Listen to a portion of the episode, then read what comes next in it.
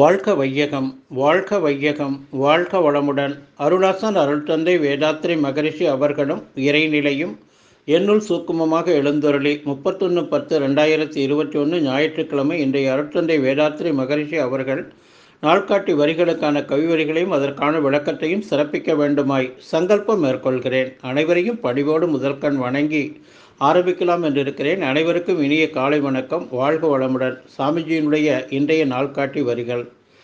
கருவுற்ற பெண்ணுடைய மனதை சோர்வு பிணக்கு வருத்தம் அடைய செய்யுமா செய்வோமானால் அது குழந்தையின் வளத்தை பாதிக்கும்.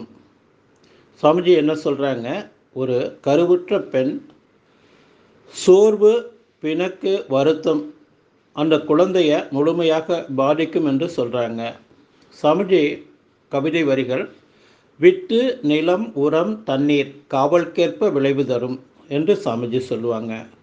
பெண்ணினத்தின் பெருமைதனை உணர்ந்தே உண்டே உள்ளேன் பேருலகில் வாழுகின்ற மக்களெல்லாம் பெண்ணினத்தின் அன்பளிப்பை எனில் வேறு என்ன பெருமை இதைவிட எடுத்துச் சொல்ல? பெண்ணினத்தின் இயல்பு பெற்ற மக்கள் தம்மை பிறர் வழக்க சம்மதியார் மனமுவார் பெண்ணினத்தின் விடுதலைக்கு இந்த தியாகம் பேருலக அமைதிக்கும் அவசியமாம்.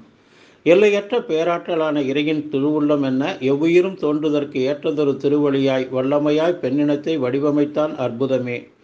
வாழுகின்ற மக்களுள் இதை உணர்ந்தோர் எத்தனை பேர் என்று சாமிஜி இந்த கவிதை வரிகளில் கொடுத்துருக்குறாங்க.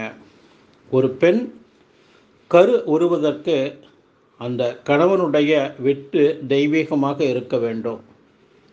அது அன்னிலும் அந்த பெண்ணும் அந்த விட் நாதமானது தெய்வீகமாக இருக்க வேண்டும். அந்த விண்டு நாதம். எப்படி? ஒரு நல்ல வீரிய விட்டு விதை. அது சரியான ஒரு மண்ணில் அது உரம் சேர்த்து அதற்கான ஒரு தண்ணீர் பாதுகாப்போடு வளரும்போது அந்த செடியாகட்டும் மரமாகட்டும் கொடியாகட்டும் இப்படி சிறப்பாக அதனுடைய வளர்ச்சி அதனுடைய பலன் இருக்கிறோ அதுபோல தான் மனித வாழ்க்கையும் என்பதை நாம் முழுமையாக தெரிந்து கொண்டு வாழணும். இது குழந்தை பிராயத்திலிருந்தே கல்வியிலேயே இதுக்கான ஒரு போதனை இதற்கான ஒரு படிப்பு இருந்து கொண்டே இருக்க வேண்டும். அப்போ இதுதான் ஒவ்வொரு மனிதனையும் கருவுல திருவுடைய குழந்தைகளாகவும் இந்த உலகத்துக்கு உலக சமாதானத்துக்கு ஏற்ற ஒரு குழந்தைய ஏற்ற ஒரு மக்களை இந்த உலகத்துக்கு உருவாக்க முடியும்.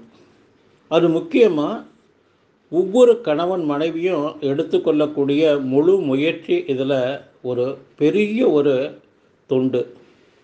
அப்போ அந்த கணவன் மனைவியினுடைய அந்த விந்துநாதம் இணைந்த அந்த குழந்தை கர்ப்பத்தில் பத்து மாதம் வளர தொடங்குது. பத்து மாத வளர்ச்சிங்கிறது பார்த்திங்கன்னா இப்போ நம்ம முதல் மாதம் ஒன்று மாதிரி இருக்கும். ரெண்டாவது மாதம் ரெண்டு மூணாவது மாதம் மூன்று அமைப்பில் நாலாவது மாதம் நாலு.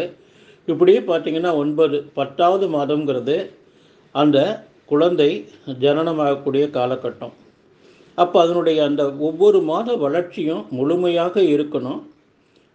எந்த ஒரு சூழ்நிலையிலையும் அந்த தாய்க்கு சோர்வு பிணக்கு வருத்தம் இல்லாமல் ஒரு காலத்தில் அந்த குடும்ப சூழ்நிலைகளை அமைத்து கொடுத்தாங்க. கருவுற்ற பெண் கருவுற்றதற்கு பிறகு பார்த்திங்கன்னா கணவன் தன்னுடைய அந்த முடியையும் தாடியையும் கூட அவங்க வந்து சேவ் பண்ண மாட்டாங்க. அப்போ முற்காலத்தில் அந்த மாதிரியெல்லாம் ஒரு இருந்து ஒரு விரதமாகவே இருந்து அந்த தாய்க்கு ஒரு நல்ல ஒரு ஆரோக்கியத்தையும் நல்ல ஒரு மன அமைதியையும் எவ்வித வருத்தம் இல்லாத சூழ்நிலையை உருவாக்கி வைத்தாங்க. அப்போ அதன் மூலமாக பிறக்கக்கூடிய குழந்தைகள் தெய்வீக குழந்தைகளாகவும் கருவள திருவுடைய குழந்தைகளாகவும் பிறப்பார்கள்.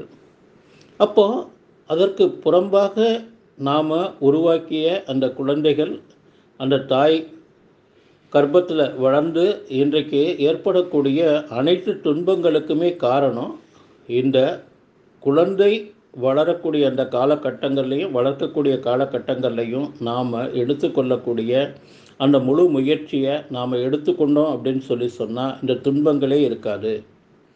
அப்போ ஒவ்வொரு குழந்தையும் நல்ல குழந்தை தான் இந்த மண்ணில் பிறக்கையிலே. அப்போது நல்லவனாவதும் தீயவனாவதும் அன்னை வளர்ப்பதிலேம்பாங்க. அப்போது அந்த கருவில் அந்த பத்து மாத குழந்தை வளரும்போது அந்த தாய் அந்த குடும்ப சூழல் எல்லாமே அவர்களுக்கு கொடுக்கக்கூடிய அந்த ஒரு நல்ல ஒரு மன அமைதியும் அதே போல் வந்து வருத்தமற்ற ஒரு சூழ்நிலையும் பிணக்கில்லாத ஒரு சூழ்நிலையும் தான் நல்ல குழந்தைகளை உருவாக்கும் என்று சொல்லி நன்றியோடு நிறைவு செய்து கொண்ட இன்றைய சிந்தனையை வாழ்க வளமுடன் வாழ்க வளமுடன் வாழ்க வளமுடன்.